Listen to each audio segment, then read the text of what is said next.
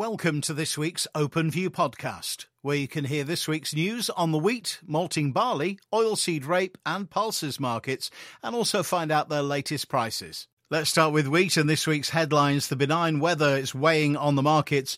Chinese maize import cancellation rumours and major importers return to buy at lower prices. Prices collapsed under a weight of speculative and fund led selling, with markets now fully £20 below recent highs.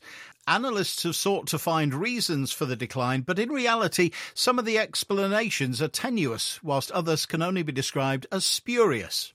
Expanded trading limits have increased market volatility and attracted speculative traders and funds into our marketplace with large volumes of cash to burn slash invest, which is capable of causing wild swings in the markets almost on a daily basis.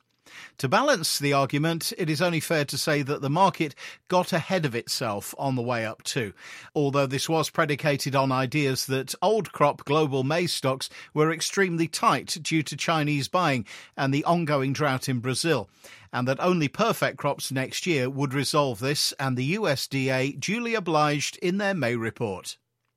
There were rumours of additional Chinese old crop maize import cancellations of US cargoes this week, which have so far not been confirmed. When they say cancellations, we assume it to mean washouts or cash settlement, which begs the question if they were going to do this, why wait until the market has collapsed? And why didn't they take their profits when the market was at the higher levels? One explanation was that they will not find enough ships to take all of the old crop they've bought but they shipped around 1.8 million metric tons in the last two weeks, which is ahead of the pace needed. Having bought a total of 16 to 17 million metric tons of new crop maize in the past few weeks, reports suggest China were back buying yesterday now that the market has fallen. There are reports that China will also need to import several million tons more milling wheat next season due to severe weather, which has downgraded much of their crop to feed. The recent price drop has seen the return of major importers of both maize and wheat, the latter seeing Algeria, Egypt, Saudi, and Tunisia, amongst others, back in the market. EU wheat is the cheapest origin in the absence of Russia, whose new tax system remains a mystery to the trade. EU crop stocks are running low, and it looks like it'll be met by pent up early new crop demand, particularly with no cheap maize available. Recent weather in the US and Europe has been more favourable than it perhaps looked a few short weeks ago, but has been by no means perfect in Canada and the northern plains, and most definitely not in Brazil.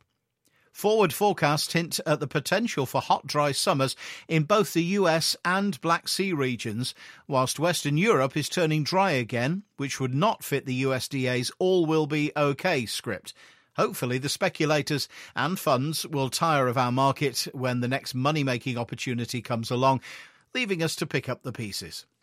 On to malting barley. This week's headlines It's been a quiet week across the market. New crop interest is still subdued, and premiums are steady. Another quiet week overall, with some additional old crop interest from trade shorts, generating some trade, with a variety of value differentials now emerging on the small volumes that have been traded.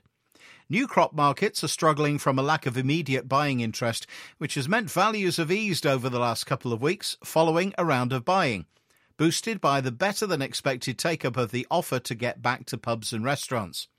The little activity has meant that the premium structure remains steady. Crop progress looks promising here in the UK and also on the near continent, leading the EU to raise forecast yields slightly for the coming crop. Oilseed rape headlines this week. The markets ease back on global news. Veg oil complex eases and improved weather in the US remains. It's been a volatile week with values moving lower in line with the oilseeds complex. Nearby Matif futures have dropped back 25 euros at the time of writing with UK consumers happy to follow the market lower.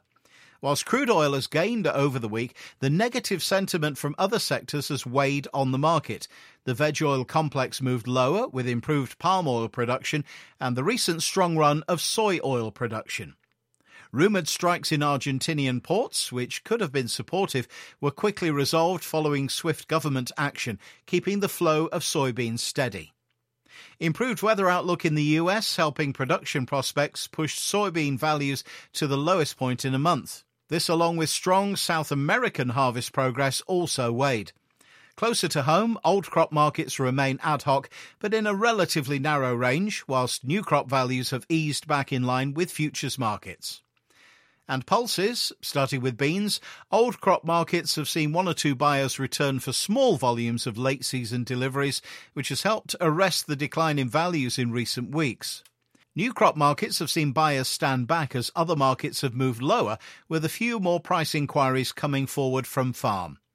And peas, well, nothing new to say on old crop, with all eyes on new crop and the run of recent wet weather not being the most beneficial for the coming crop.